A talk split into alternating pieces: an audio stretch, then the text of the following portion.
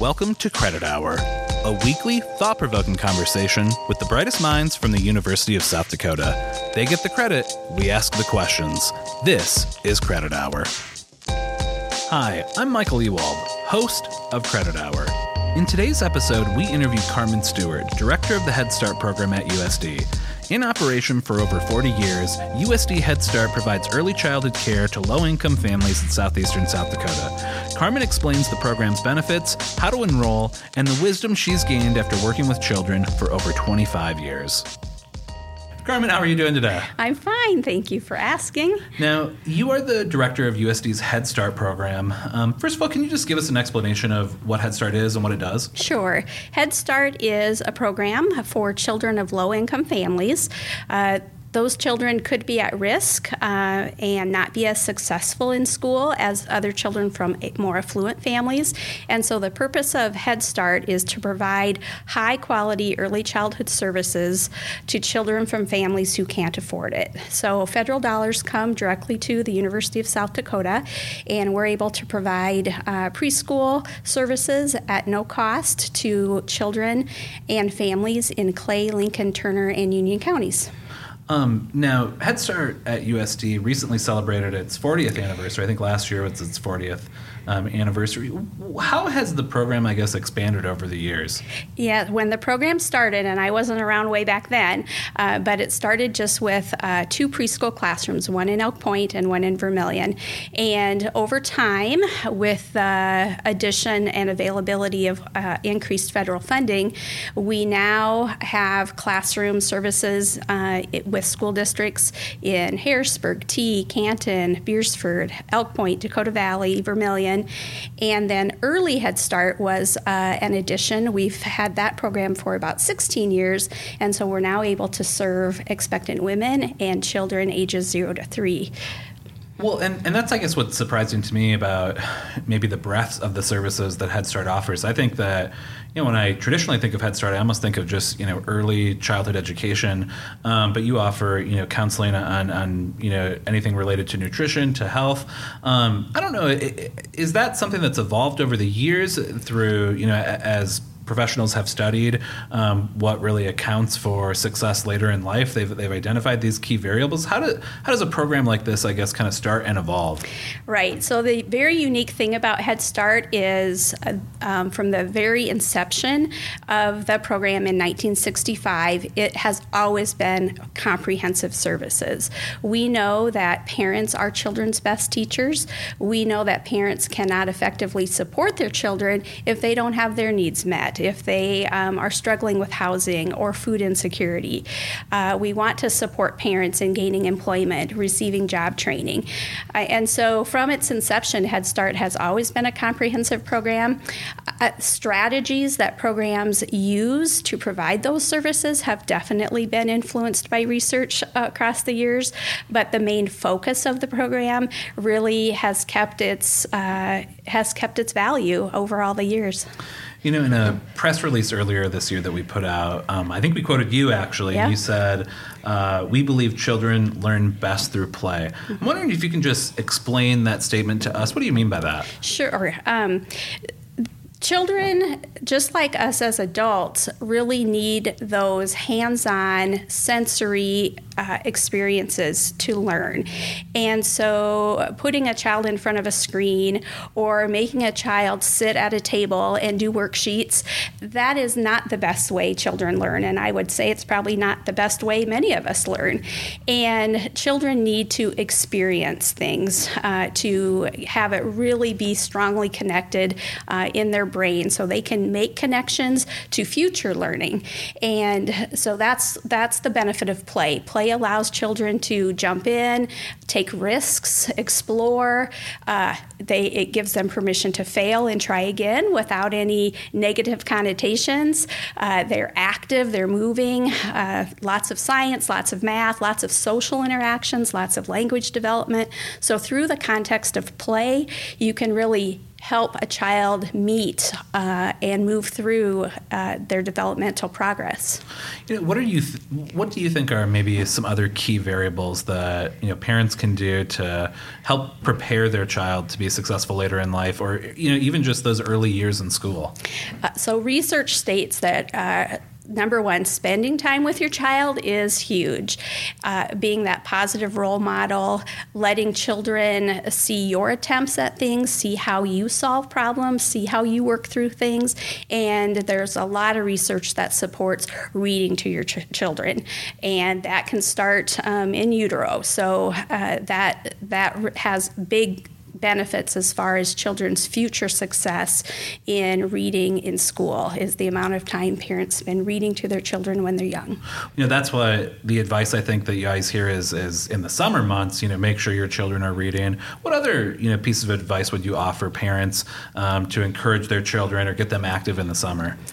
In the summer months, uh, there's lots of opportunities just even going to the grocery store with your child labeling things help them pick up a, a, new piece of fruit that they maybe haven't felt or touched before. They can prepare meals at home have picnics outside uh, keep them active um, but also ensure that they get plenty of rest. There really isn't a need to think you have to enroll your children in anything special to support their learning. Uh, parents can support their children in the home environment um, just as even better than uh, preschool settings or formal settings. So parents don't need to do anything special to have their children be ready for school. Uh, they, there are lots of resources available for parents. Uh, our South Dakota Department of Education has uh, early learning guidelines.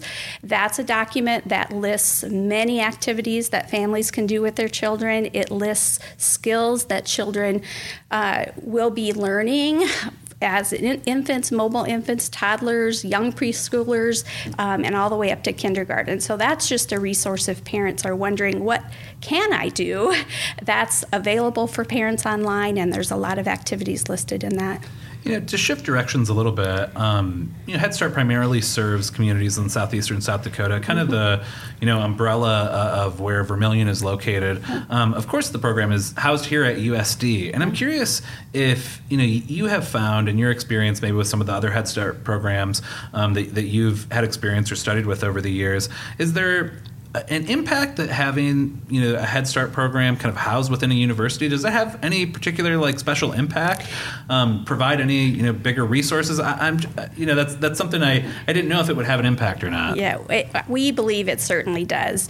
So there are opportunities for um, our program to work with experts on this campus in a variety of fields uh, uh, speech and language development, um, uh, certainly the education component, um, occupational physical therapy, dental hygiene. So we're so fortunate. We have experts if we need advice on our programming, we can go to them. They can support us and really use our program to support research. And so those benefits are uh, outstanding. It gives parents an opportunity to participate in some uh, extra programming or services. So sometimes student groups will uh, sponsor events for families to participate in, and they wouldn't have those opportunities necessarily otherwise. Uh, so there are a lot of benefits directly to children and families from uh, the funding coming to the University of South Dakota for services. Well, and that was the next question I wanted to ask. How can people um, who work here at USD or maybe go to school here, how can they support Head Start?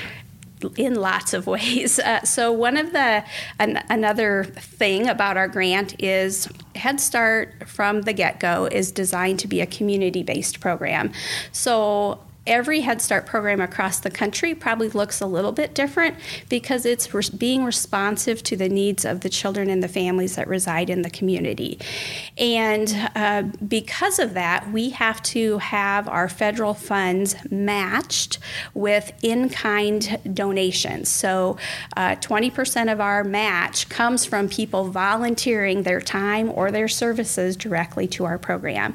Students uh, can come and volunteer in our program, they can do so as a part of a course. So, a lot of uh, departments and disciplines here embed service learning opportunities into their coursework. And so, we have students from a variety of disciplines all over campus come into our classroom settings and actually work with kids. Uh, it's a good resume builder for students. So, if there is a student that has some extra free time or wants to make a connection um, with a program on campus, we would welcome those students to come and volunteer. We have opportunities to work with families as well. So, students uh, in health professions, social work professions that are going to be working with adults and parents, they can get some experiences there. And then, certainly, there's the research opportunities that I talked about before. So, uh, people on campus, if they have an interest in doing some research and need some children or families uh, as a uh, or information, um, where we support that as well. You know, how does one enroll, you know, their child in Head Start? How, how do you get involved with the program?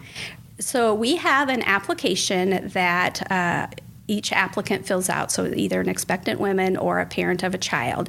And we also have to do income verification. Once that's done, the application is ready to go in our office, and as soon as we have an opening in one of our classrooms, the child or the applicant that's the most highest need gets that opportunity to go first. We have uh, here in Vermillion, we have two classrooms that run all year round, so they're operating right now in the summer. Those are at our partner child care centers, and uh, that's why we we take applications all year because, especially here with the university, we have a lot of student parent families enrolled, and so in May we traditionally have some families move because those their parents have graduated, so that creates some openings that children can get in even in the summer, and then they can continue continue on in the fall. Uh, our early Head Start program also goes for 12 months, and that's serving expectant women and children up to the age of three. And as families move or transition out of our service area, then that creates openings. Um, now, the summer is a good time to apply for our classrooms that will start in the fall. And we run pretty typical to a, a district. So our classes start very end of August and they go through about mid May. Um, you know, Head Start, I think if you look at the academic studies, it's been linked to you know social, emotional, cognitive development, mm-hmm. um, you know reduced teen parenthood, reduced criminal behavior, increased rates of high school and college graduation. I'm just curious if there are any sort of personal stories, maybe the success stories that you see, you know, just like firsthand the difference that this makes in a, in a person's life. I know obviously there's privacy issues, can't, but do you have any just like uh, any of those personal stories? I do, uh, and and I can yeah I have lots but I, will just pick a couple. So, one of the things I'm fortunate to be able to do in my role as the director is to work with the Policy Council. And Policy Council is an advisory board of elected parents and we meet monthly and they help make decisions. They review the budget. So just the skills that the parents gain in having that opportunity is huge and it's really successful when parents get elected to state boards. Uh, we had a parent from our program actually get elected to a state board and then all the way up to a national um, a head start association board. And that's really impactful to see a family uh, that may maybe had some struggles early on, the parents feel um, empowered and they feel they, ha- they have the confidence and they have the skills to be able to feel confident running for election and winning and then serving. And then, more of a, from a child standpoint, uh, we children um, come into our program um, needing all kinds of support or needing very little support. And we had a, a, child in a classroom that just needed some extra support in handling his anger managing his behavior around anger. And so our program staff developed tools that the child could use to, to work um, give him some choices let him know what were uh, appropriate ways that he could handle his anger and resolve his problems. And uh, a story toward the end of the year was another child in that same classroom was having some difficulties, and um, the first child went to uh, his cubby, pulled out the tools, took them over to the other child, and said, "Here, this is what I do to help me. What would you like to do?" And so when you see a child be able to be that successful in managing their own emotions that they're able to help another child, you know, when they go into kindergarten, they're going to be okay. Yeah. And I'm tearing up. You probably can't even yeah. tell my voice. I mean, that's that's the impact that um, that I think we have on all the kids. You know, you've been at USD, you said, you know, before we, we started our interview, yeah. almost 25 years, um, yeah. you know, from a bachelor's degree in elementary education all the way up um, to a master's degree. And then, uh, of course, now you're the director of, of Head Start. Uh, one question we like to ask all of our guests um, is just, you know, what do you know for sure? And I, I, I'm particularly curious with this question because with you, because I think that you know, when you get to interact with children and kind of see, you know, uh, how excited they are about life, and yeah. you know, they're they're generally happy, um, and that's like an awesome place to be. And, and I don't know if there's a particular maybe wisdom that you get from interacting with these children on a daily basis that when you get stuck in the adult world, maybe maybe you sort of lose some of it. So to kind of sum up, I, I, guess, our conversation, is there anything in particular at this point in your career and life that you know for sure? Well, I know for sure that. Uh, kids are young children are capable and they can that possibilities are endless for them and as adults we if we support them while they're young in that early childhood experience, it, it is limitless of what they can do as adults. And so, you know, Head Start is funded by your taxpayer dollars. And we want to ensure that the results are measurable. And so we do have a lot of data that children in head start uh, perform better in school than their counterparts who come from low income families that didn't have those opportunities. So our program works and i think the success of it is in uh, the adults that have been through head start and their successes today. Uh, we have um, people here on campus um, uh, in positions that uh, were in Head Start when they are were young, and so it's really nice to hear them tell their stories uh, and to see their success as adults, uh, knowing that they got started with Head Start way back when. Carmen, thank you so much for all that Head Start does for the children and families all around uh, southeastern South Dakota. You're very welcome. Thanks for having us on your podcast today. Thank you for listening to Credit Hour, a weekly, thought provoking conversation with the brightest minds from the University of South Dakota. Listening is 100% of the grade, so we hope you enjoyed the episode. Next week, we speak with Wendy Red Star and her daughter Beatrice, guest artists and instructors at the Oscar Howe Summer Art Institute, hosted earlier this summer at USD. Until next time, go Yotes.